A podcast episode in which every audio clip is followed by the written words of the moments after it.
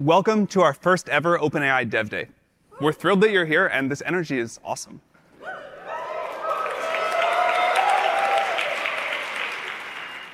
So, we've got some great stuff to announce today. But first, I'd like to take a minute to talk about some of the stuff that we've done over the past year. About a year ago, November 30th, we shipped ChatGPT as a low key research preview, and that went pretty well. In March, we followed that up with the launch of GPT 4, still the most capable model out in the world.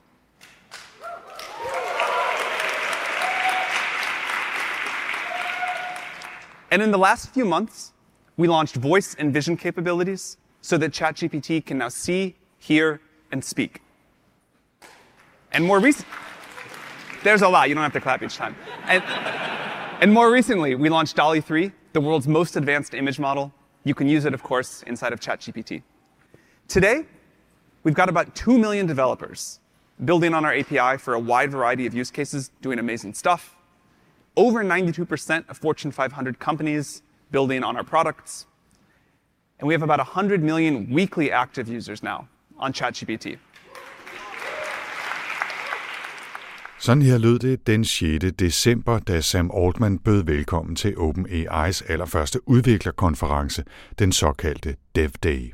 Under to uger senere var han ikke længere en del af virksomheden, som han ellers havde været direktør for siden 2019.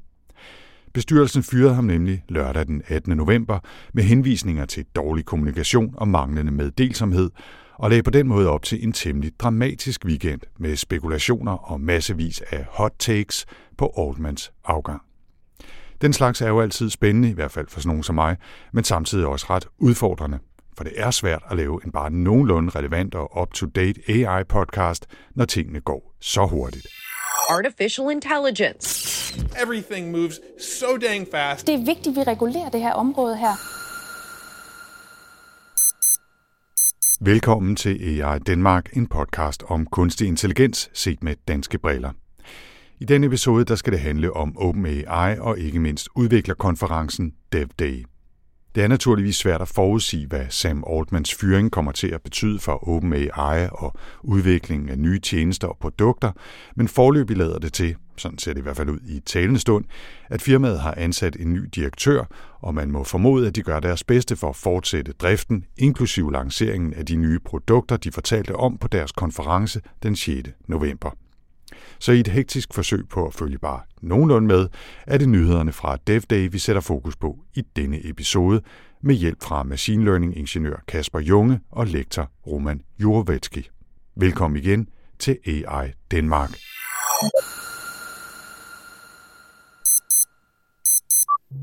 Før vi kaster os over GPT-4 Turbo og de nye såkaldte GPT's fra DevDay, så skal vi dog lige have en lille omgang siden sidst med korte nyheder fra den vilde verden af kunstig intelligens. Og det er ganske fristende at dykke dybt, dybt ned i balladen hos OpenAI, men selvom jeg optager det her bare to døgn inden udgivelsen af episoden, så har jeg en fornemmelse af, at nyhedsblokken vil blive forældet, hvis jeg kun talte om det. Så lad mig bare kort opsummere historien i dette øjeblik og ellers snuppe et par andre nyheder fra de forgangne ugers tid. Som nævnt eksploderede AI-verdenen i weekenden her den 18. og 19. november, da bestyrelsen i OpenAI annoncerede, at de havde fyret Sam Altman. Det skete med meget kort varsel. Selv storinvestoren Microsoft fik det kun at vide et minut før. Og på trods af mange spekulationer er det heller ikke lykkedes at afklare den præcise årsag til fyringen. Men det var noget med, at bestyrelsen ikke længere følte, at de kunne stole på Altman. Medstifter og bestyrelsesformand Greg Brockman sagde op i sympati, og i første omgang blev CTO Mia Morati udpeget som Altmans efterfølger, men her mandag den 20. november er Twitch med stifteren Emmett Shear nu annonceret som direktør i OpenAI, i hvert fald for en stund. Så ja, det går stærkt, og det er næppe slut endnu. Personligt så vælger jeg at holde lidt igen med spekulationerne om, hvilke konflikter, der har ført til fyringen af Altman, men er meget, meget spændt på, om de nogensinde kommer for dagens lys, og selvfølgelig også på, hvad der nu skal ske hos OpenAI. Der har selvfølgelig også været mange gætterier på, hvad Sam Altmans job vil kaste sig over, for han er mildest talt en mand med mange jern i ilden. Han har medstiftet GlobalCoin og forsøgt at kickstarte den omdiskuterede idé om biometriske identiteter i kryptoverdenen. Han ejer aktieminoriteten i det hypede firma Humane, som netop har præsenteret en slags AI-assistent DIMS til at have siddende på tøjet. Han har også investeret i forskellige andre firmaer, som arbejder med alt fra fusionsenergi til at stoppe aldring på genetisk niveau. Og så var der også mange, der forventede, at han lynhurtigt ville stifte sin egen konkurrent til OpenAI. Sådan gik det ikke. I stedet ser det ud til, igen i talende stund, at Altman er blevet hyret af Microsoft som en del af deres Advanced AI Research Team. Man fornemmer, at den tilbageblivende bestyrelse i OpenAI og ledelsen hos Microsoft kommer til at have nogle alvorlige samtaler de kommende uger. Og det er sådan cirka, hvad vi ved lige i det her øjeblik, hvor jeg sidder i studiet, men jeg har en klar fornemmelse om, at det sidste ikke er sket i den sag, og det er heller ikke det eneste stoleskifte, der er sket i AI-land de sidste par dage, som man kan høre om om et øjeblik. Først tager vi dog lige en kort opfølgning på en sag, vi har vendt tidligere, nemlig et af de efterhånden mange søgsmål mod AI-virksomhederne. Tidligere på året har blandt andet komikeren Sarah Silverman og en række forfattere lagt sag an mod OpenAI og Meta, som de hævder har overtrådt ophavsretten ved at bruge deres værker til at træne generative AI-modeller som ChatGPT. Nu ser det dog ud til, at sagen er på tynd is. Dommeren har smidt store dele af søgsmålet ud og udtrykker sig temmelig skeptisk om en af de grundlæggende pointer, nemlig at forspørgseler til ChatGPT skulle overtræde en forfatters ophavsret. Så selvom man sagtens skal føle en stor sympati for sagen, så lader det altså til, at de her spørgsmål om ophavsret og generativ AI har svært ved at finde fodfæste i gældende lovgivning. Men udfordringen med generativ AI stopper hverken med Sarah Silvermans søgsmål eller med skrevne ord. Over hos firmaet Stability AI har deres såkaldte Head of Audio, Ed Newton Rex, hvilket jo er et temmelig badass navn, han har selv sagt op præcis fordi han synes, det er urimeligt, at virksomheder som Stability AI bruger ophavsretligt beskyttet indhold til at træne deres modeller uden tilladelse fra skaberne. Stability AI har jo tidligere haft ørerne i maskinen, fordi de blev anklaget for at have skrabet tusinder af billeder fra Getty Images og brugt det til at træne deres billedgenerator. Ed Newton Rex er selv komponist og har sagt til BBC, at fordi han ikke selv vil give lov til, at hans musik blev brugt til at træne en AI-model, så ville det være hyklerisk at blive ved med at arbejde i firmaet. Omvendt så siger han dog, at han fortsat er optimistisk og tror, at det på sigt vil kunne lade sig gøre at finde en aftale, som både kommer AI-firmaer og skaber af tekst, musik, billeder og andet kreativt materiale til gode. Nu har vi haft en direktør, der er blevet fyret, en chef, der trak sig af etiske årsager, og så skal vi da også lige have en medstifter, som træder tilbage på grund af stor krise i sit firma. Og så har vi vist også fuld AI-plade. Den fratrædende direktør er Karl Vogt, som er medstifter og administrerende direktør i selvkørende bilerfirmaet Cruise, der i øvrigt ejes af General Motors. Cruise befinder sig aktuelt i lidt af en eksistentiel ballade, fordi firmaets licens til at køre deres autonome biler i Kalifornien for nylig blev ophævet, som en konsekvens af flere uheld og overtrædelser i San Francisco. I oktober blev en kvinde for eksempel trukket flere meter af en selvkørende cruisebil efter en ulykke, og den efterfølgende undersøgelse afslørede så, at Cruise havde undladt at dele videooptagelser fra ulykken med myndighederne, og det kostede altså licensen.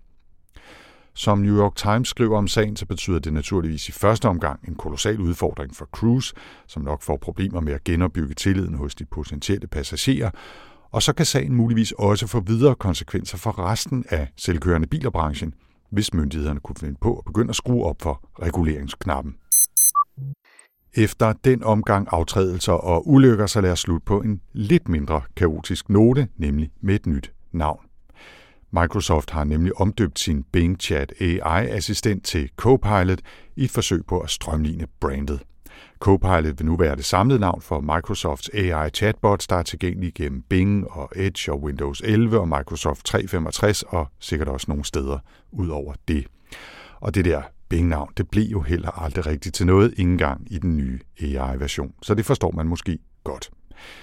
Og rebrandingen markerer også et skifte i retning af en mere direkte konkurrence mellem Copilot og ChatGPT.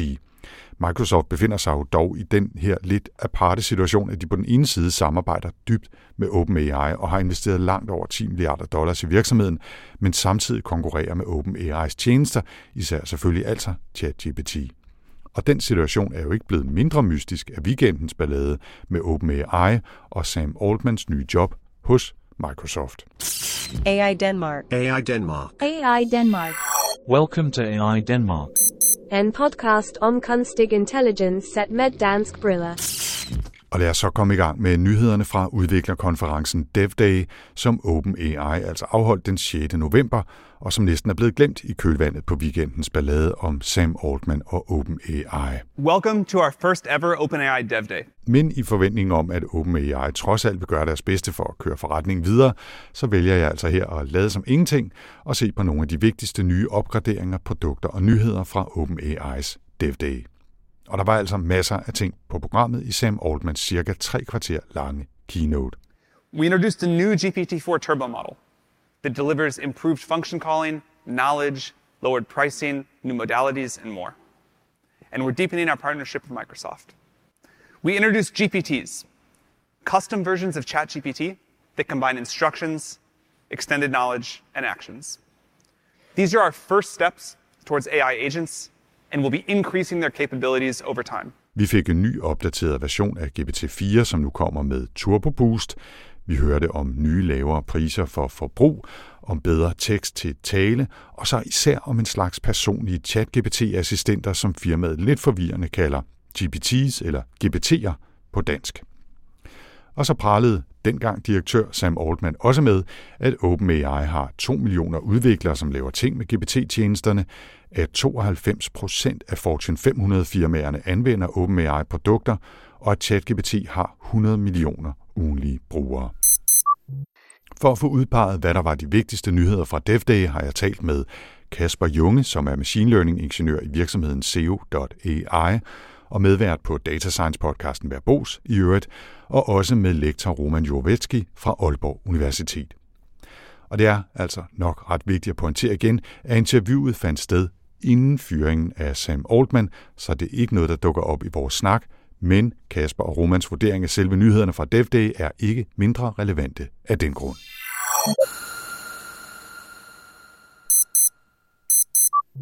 Goddag, jeg hedder Kasper Junge, og øh, jeg er machine learning ingeniør hos øh, det generative AI-baserede startup SEO.ai, øh, hvor vi arbejder rigtig meget med de her chat-GPT API'er eller modeller, tekstgenererende modeller. Derudover så er jeg forperson i foreningen Dansk Data Science Community, og jeg er vært på Verbos podcast, som er en dansk podcast om AI, softwareudvikling og data science. Så AI Danmark er ikke alene? Niks. det, det er godt at høre, at vi kan lave sådan lidt uh, AI-podcast crossover ja. også, så er miljøet heller ikke større. Og trofast lytter af AI Danmark i øvrigt også. Mange tak skal du have. Velkommen mm. til. Tak. Uh, Roman, du får også lige lov til at præsentere dig selv. Jeg, jeg hedder Roman Jovetski. Jeg er lektor på Aalborg Universitet. Jeg er projektleder i Danmark fra Aalborg Universitet. Uh, så underviser jeg en del AI, maskinlæring og den slags ting uh, herud. Og jeg bruger det rigtig meget i min egen forskning, hvor jeg arbejder en del med sprogdata til sådan noget som technology mapping og sidder og udvikler nogle af de her modeller. Og, og måske kan jeg også nævne, at det sidste uge har jeg udgivet en af de første open source uh, large language models på den, som er godt nok sådan lidt fjollet, men uh, den gør faktisk det, den skal uh, nogenlunde. Der er, ikke, der er bare ikke nogen, der bruger den, men det er okay. I dag der skal vi jo primært tale om OpenAI's første Developer Day, deres Dev Day, øh, og især selvfølgelig også om øh, alle nyhederne, der blev præsenteret i Sam Altmans keynote. Men til at begynde med som en, en form for indflyvning, hvad var jeres overordnede opfattelse af den her Dev Day og af keynoten? Øh, var, det en, var det en professionel, var det en god oplevelse, var det undervældende, var det overraskende? Hvordan, hvordan så I det, Kasper? De er jo mester i at øh, skabe hype omkring sig selv, OpenAI, som jeg ser det først og fremmest. Så det er de, det er de rigtig gode først og fremmest til. Øhm, som jeg så det, så var der egentlig, hvad skal man sige, der var egentlig ret få ting, der overraskede mig. Øh, jeg synes, de brugte meget den her Dev Day på at komme med modelopdateringer, øh, forskellige prisnedsættelser, forskellige justeringer til deres API'er. På en eller anden måde, så var der mange, sådan, der var mange forudsigelige ting ved det. Øh, det, jeg sådan blev mest overrasket over, det var de her øh, GPT's, GPT's øh, som, som de har lanceret, og så også det tilhørende, hvad skal man sige, kodeversionen af det, som er det her Assistance API. Så, så ikke, ikke super overvældende, men professionelt afviklet, hvis jeg skulle forsøge at opsummere dit, dit ja. indtryk. Roman? Mm. Ja. Altså jeg så den, og så tænkte jeg hele tiden, jamen hvem er det, han snakker til? Fordi på den ene side kunne man se, øh, altså det hedder jo Developer Day, så vil man faktisk antage, at det, øh, det bliver sådan meget nørdet, og der bliver snakket API-calls og øh, statefulness og et eller andet, øh, sådan nogle ting, øh, der er faktisk rigtig vigtige. Men samtidig var det meget sådan et Steve Jobs-like øh, optræden, øh, han havde, øh, og meget sådan en mainstream publikum rettet måde at øh, præsentere de her ting. Så jeg sad hele tiden der og tænkte, er det virkelig en dev day, eller er det samtidig også sådan en, nu prøver jeg at fremme forståelsen for den her teknologi i mainstreamet, så folk faktisk tager den her teknologi til sig. Og det tror jeg faktisk, det var mere det, øh, altså for mig i forhold til, sådan, hvad er det, han, han har gang i. Fordi der er noget, der, der blev lanceret, men der er også den her kommunikation, der er faktisk ret interessant. Det minder meget, meget om Apples Worldwide Developer Conference, hvor den første keynote jo også er ekstrem mainstream. Altså det er sådan nogen, som hvem som helst kan, kan, kan sidde og se og få at vide, hvad kommer der af nyheder i de næste versioner af styresystemet, iOS og macOS og så videre, uden at man behøver at have altså, kørekort til, til programmering. Ikke? Og det var lidt den samme idé her, hvor jeg har indtryk af, at der, der er kommet nogle dybere nyheder senere, men selve keynoten, optakten, introen til den her Developer Day var, som du siger, relativt mainstream. Også selvom der blev brugt et par udtryk, som jeg lige måtte, måtte dobbelttjekke, ikke? Så, så virkede det som om, at det var til de fleste. Ikke? Lad os øh, prøve at, at kigge lidt mere på nogle af de nyheder, der så trods alt øh, dukkede op, øh, overraskende eller ej.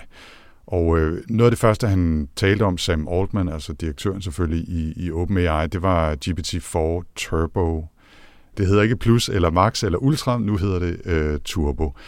Så der var en række nyheder, der havde noget at gøre med, med kontekstlængde, hvor meget kan man fylde ind, øh, ny cut-off date osv. Hvad, hvad var nogle nyheder, I bed mærke i i forhold til GPT-4 Turbo? Øh, Kasper, lad os starte med dig.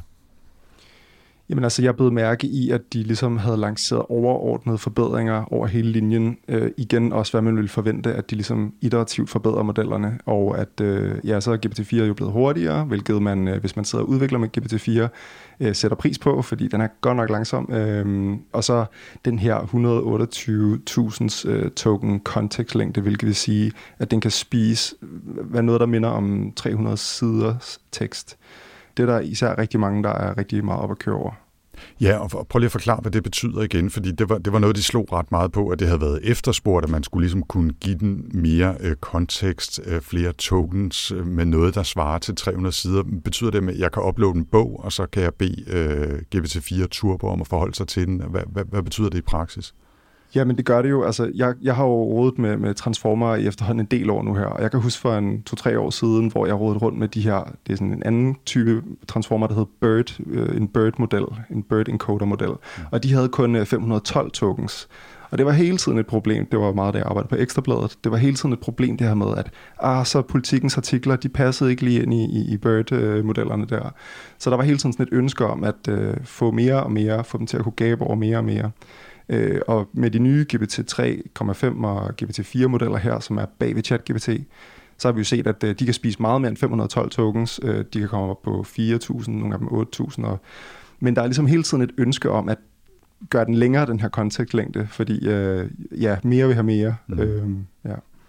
Oman, øh, hvad vil du fremhæve af, af de nyheder eller forbedringer, tweaks, øh, som kom til GPT-4 Turbo? Jamen, jeg tænker faktisk også den her kontekst og prisen, det er jo meget ja, fantastisk, men øhm, altså, det er ikke sådan, at du kan smide 300 sider ind og sige, okay, kan du skrive mig en roman, der svarer til den her roman, og så skriver den øh, 300 sider. Det gør den jo ikke. Øh, altså det er det ene, og det skal man lige huske. Det andet er selvfølgelig ja. prisen. Det bliver jo ikke billigt at uh, sende uh, så mange tusind tokens et sted. Uh, det er sådan lidt det ene, og det andet er, hvor meget glemmer den undervejs. Altså, og, og der er der nogle papers lige nu ude, der siger, jamen, efter 30.000 tokens, altså de første 30.000, der, øh, der kan den faktisk recall, altså måske 8 ting ud af 10 ting, som vi har gemt øh, i teksten. men så går det ned i kvaliteten, så, og så bliver den lidt bedre til sidst igen. Og de siger, altså OpenAI siger, at den er meget bedre end øh, det, men øh, altså, jeg tror, det endelige svar, det er sådan lidt, det er der ikke nu. Øh, sådan for meget, den glemmer undervejs, om det måske alligevel er bedre at arbejde i sådan nogle 20.000 af gange.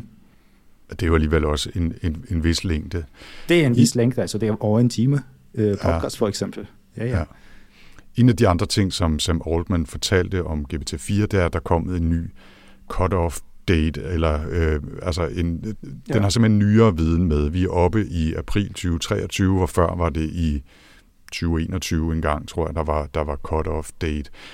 Er det noget, som har betydning, eller hvilken betydning har det, dels for jer, som, som arbejder med fingrene nede i det, og dels for måske lidt mere mainstream brugere, som, som mig for eksempel? Altså, øh, man skal man sige, som, som personlig bruger af ChatGPT, så synes jeg, det har ret meget betydning, fordi øh, den kender lige pludselig, der, der er mange sådan nogle øh, kodebiblioteker, især når jeg bruger det, som, hvor den ikke, altså, hvor den, så kendte den ikke nogen bestemte opdateringer eller eller andet, ikke? og der er det meget rart, at den der sådan øh, generelle baggrundsviden, den har, er, er opdateret. Så, så på den måde er det, er det, er det ret brugbart. Øhm, Udover det, så, så, så, så bruger vi det meget sådan til at hente ekstern information ind, og så ligesom svare på baggrund af det. Så op til det, så, så er man jo ikke lige så afhængig af, hvad den ved, sådan, hvornår dens cut-off date er, kan man sige. Nej, den henter, henter oplysninger på nettet. Øhm, men det havde ja, de også tweaked på, eller forbedret øh, lød det til, ikke? Altså dens evne til at hive, hive ting ind udefra og henvise til, til steder, den havde fået information fra, ikke? Mm.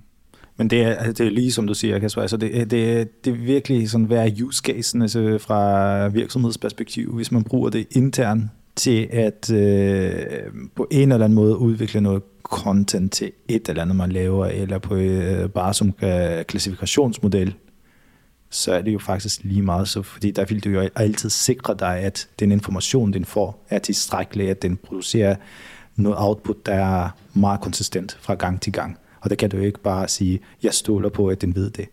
Så der vil du jo øh, give dem noget at arbejde med, som du har så meget styr på, som du overhovedet kan. Og der er det er faktisk ikke så vigtigt, men ja, altså når jeg sidder og koder, jeg synes, det er helt fantastisk, at man faktisk alle de ting, der skete efter ChatGPT blev en ting, og de her API'er kom frem, de biblioteker og den kode, der blev udviklet i løbet af de sidste år, det var jo ikke med. Og lige pludselig kan mm. det faktisk, altså det blev sådan en sjov meta-ting. Også øh, biblioteker, kodebiblioteker, som bruger, bliver brugt meget til generativ AI, sådan lidt, det er sådan lidt uh, meta, og sådan, uh, at den skal kunne sige noget om det, men, men sådan et bibliotek som for eksempel noget, der hedder LangChain, Øh, det, er, det vidste den jo for, øh, af gode grunde ikke noget om. Øhm, og, og det er sådan et, et bibliotek, som ændrer sig rigtig hurtigt, fordi de der biblioteker, der er i tidlig stadie, de ændrer sig meget hurtigt. Og der kan det typisk være rigtig irriterende. Men jeg har faktisk ikke stødt ind i, øh, at øh, hvad skal man sige, det her knowledge cut-off har været et problem for min personlige brug, udover det her, de her kode, sådan konkrete kode øh, versioneringsproblemer. For, for min egen regning her kommenterer jeg så lige fra et andet øh, standpunkt, kan man sige, at man kunne næsten argumentere for på en eller anden bagvendt måde, at det var farligt, at cut-off date er flyttet tættere på vores egen tid, for de mennesker, der tror, det er en søgemaskine, som skal give svar. Fordi hvis de så hører, at nu er den blevet opdateret med det nyeste, nyeste viden, så går de måske bare ud fra, at den ikke længere hallucinerer, eller alt, hvad den siger, er rigtigt, hvor det er stadigvæk generativ AI, så det har stadigvæk de udfordringer, det har. Og så kan det næsten være farligt, hvis man tror, at når nu er den opdateret med den nyeste viden, så nu siger den kun sande ting, ikke? Ja, nu ved den godt noget om uh, Rusland og Ukraine, så Præcis. nu er alt det, den siger sandt omkring det. Ja, det er ja. ret i. Ja. Ja, ja. Men, men, men det kan også være, øh, altså for eksempel, øh, vi har brugt den for eksempel på et tidspunkt øh, GPT-4 som en ekspert i øh, en rapport, øh, jeg har været med til at skrive, og der handlede det om at øh, være sådan en patent-ekspert. Øh, altså vi sagde, værsgo, her er... Øh, jeg ved ikke, 200 patenter, og de skriver typisk, altså det er sådan nogle abstracts til dem, der ser sådan ud, og det er de her øh, klassifikationer, der er, øh, hvis du var en patentekspert inden for den her teknologi, hvordan ville du så vurdere det ene og det andet? Der er det jo meget, meget fedt, fordi altså, vi har jo også øh, noget teknologi, der udvikler sig. Vi har nogle til, øh, noget nyt forskning, der kommer ind. Så øh, altså, det er jo som om, hvis du bruger den på den måde, som, øh, så har du en sådan forskermarker, der lige har læst øh, de sidste øh, halvanden, to års øh, faglitteratur. Så det handler måske ikke så meget om øh, ja, krig i Ukraine og hvad vi er, men øh, altså, hvis man bruger det professionelt, at du har sådan lidt opdateret viden om verden, og om teknologi, om forskning, hvor, vi er, hvor er vi hen.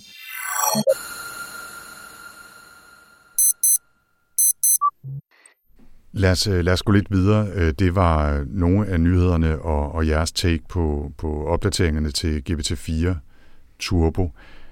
En af de ting, der har fået mest opmærksomhed i kølvandet på OpenAI's øh, Dev Day her fra, nu har jeg allerede glemt datoen, men øh, for et par uger siden i talende stund, øh, det er de her GPTS'er.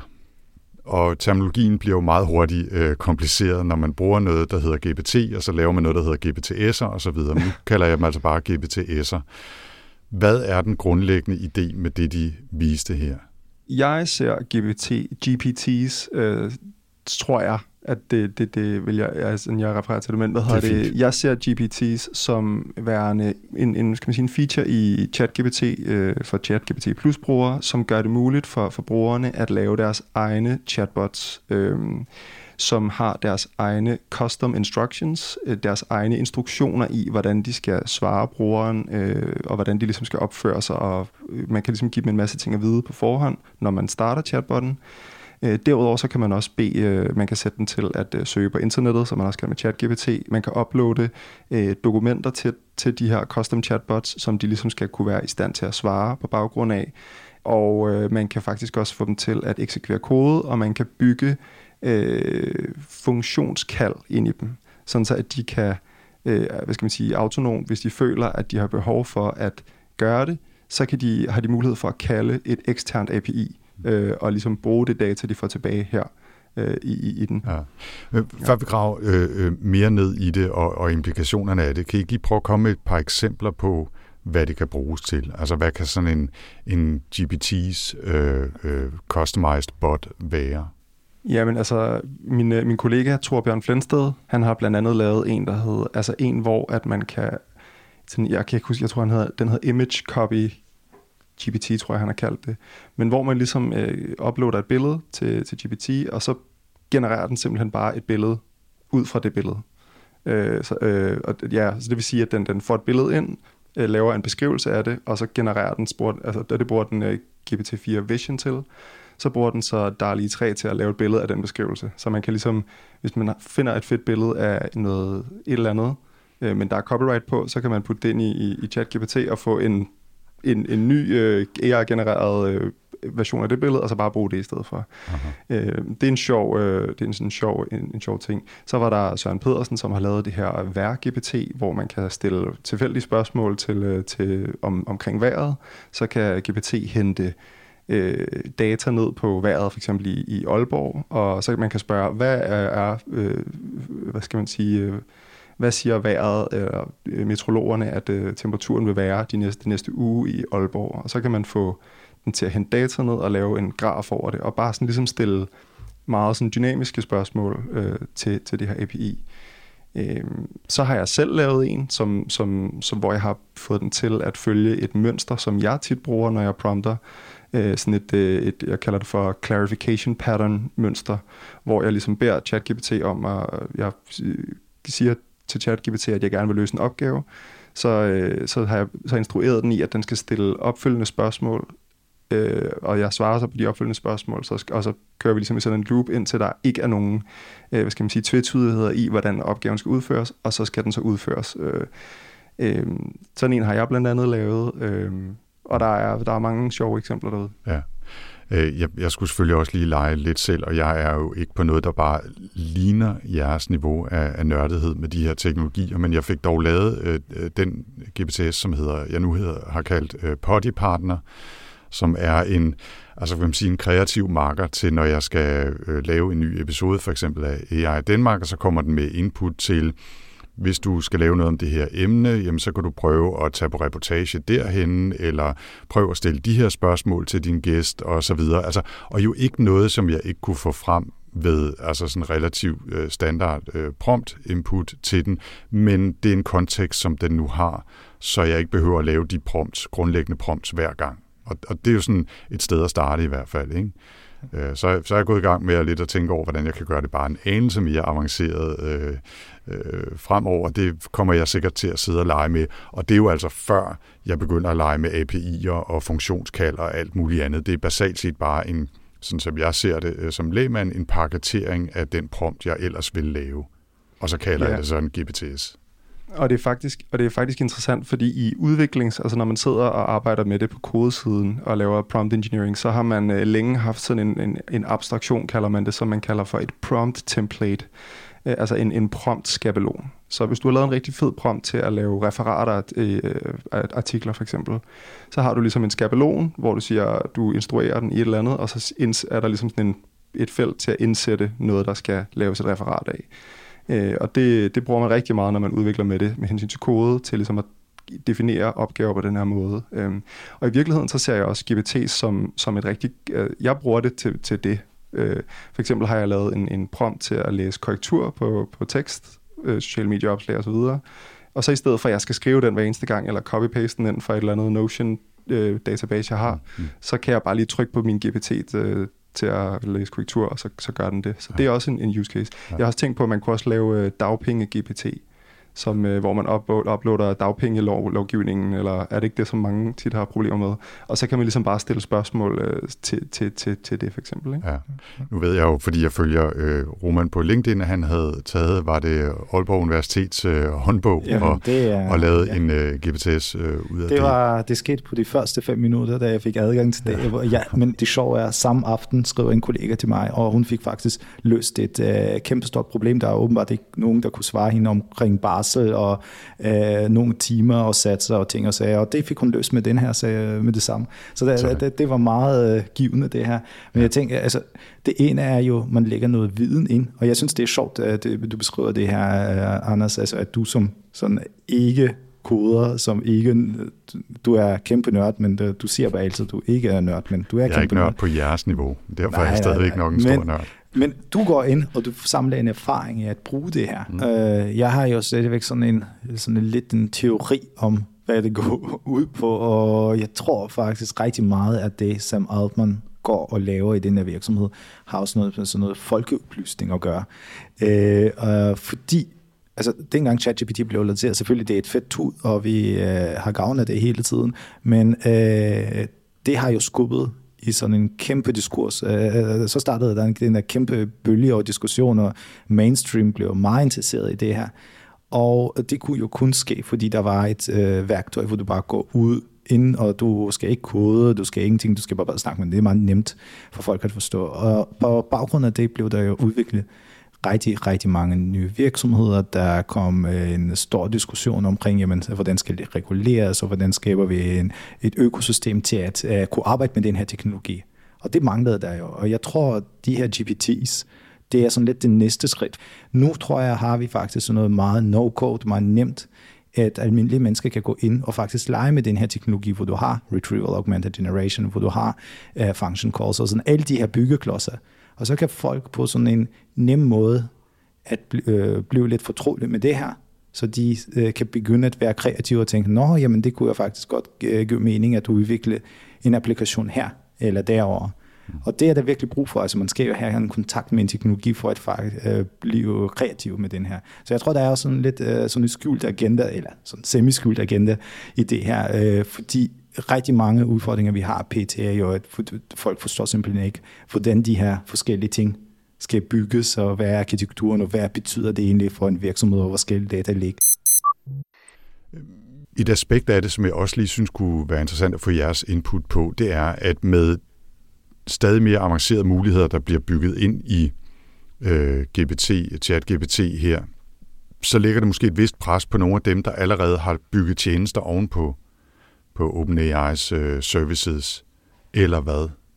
Eller, ja, det synes jeg er en rigtig god pointe. Jeg kender, øh, jeg kender blandt andet et, et startup eller en, en service, der hedder øh, pdf.ai, som er en, en service, som kommer ud ret tidligt øh, i med alt det her AI, hvor man kan uploade en pdf, og så kan man chatte med den.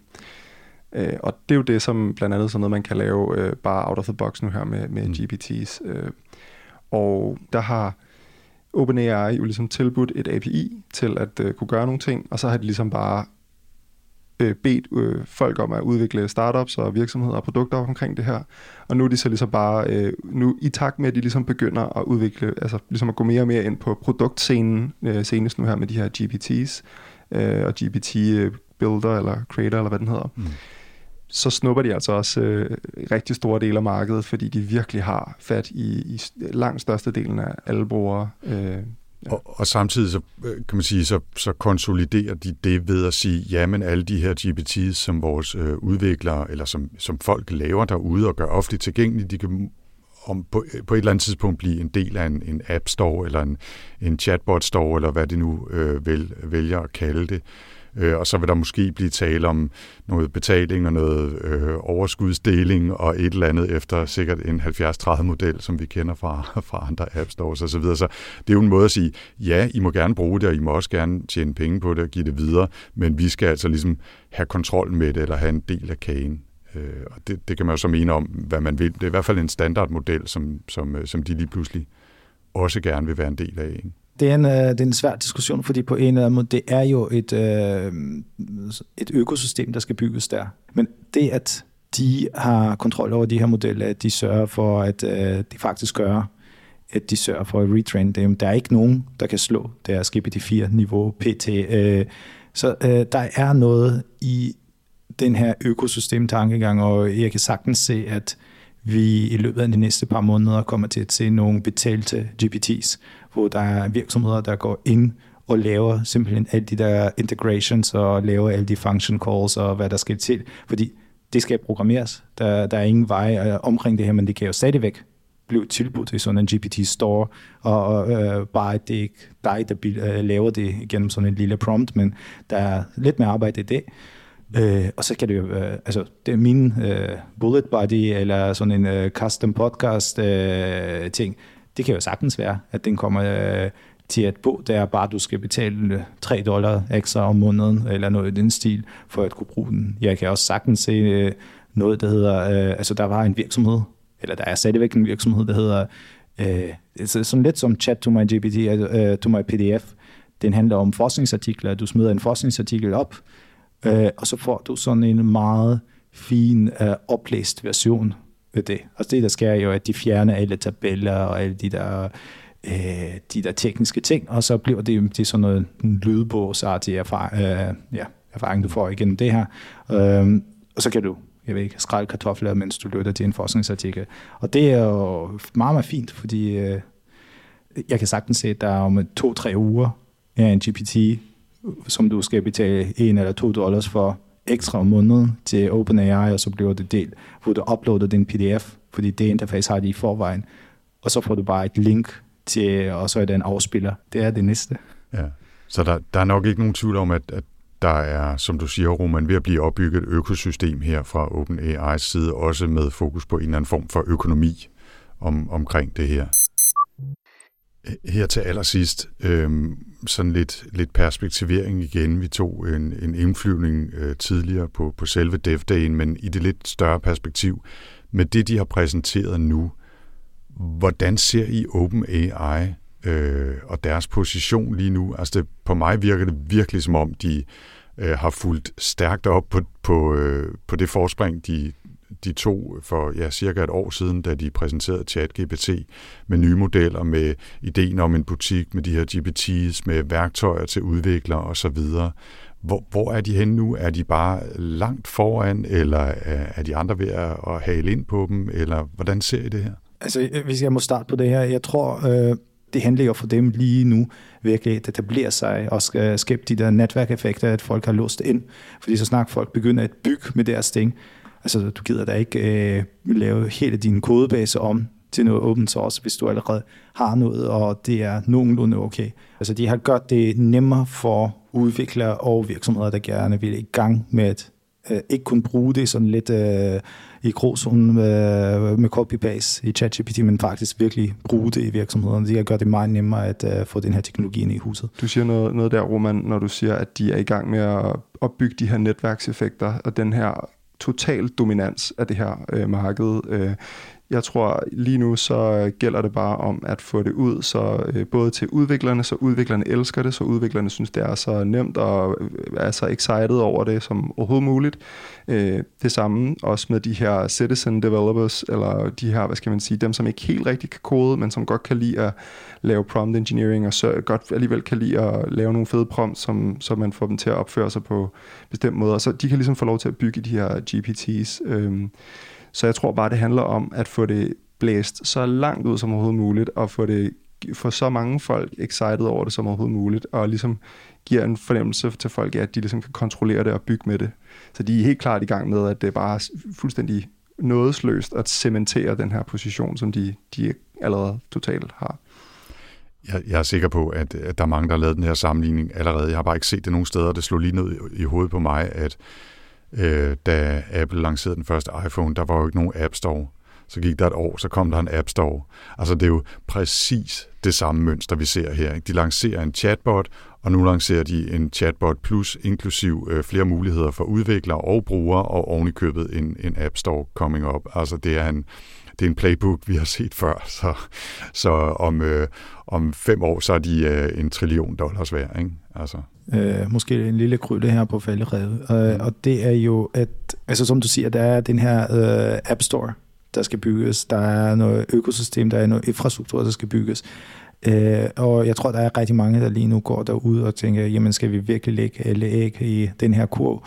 Fordi øh, hvis de nu finder på, at øh, ende den der GPT-4, og så pludselig opfører den sig på en anden måde, end vi har, har været vant til, øh, hvad gør vi så? Så jeg tror, de er nu et eller andet sted, hvor nu er vi ude af den her lege opvarmfase, og nu skal vi faktisk øh, sørge for, at der er en konsistens, at vi, folk kan stole på, at hvis man så bygger med deres grej, at det er der også i morgen.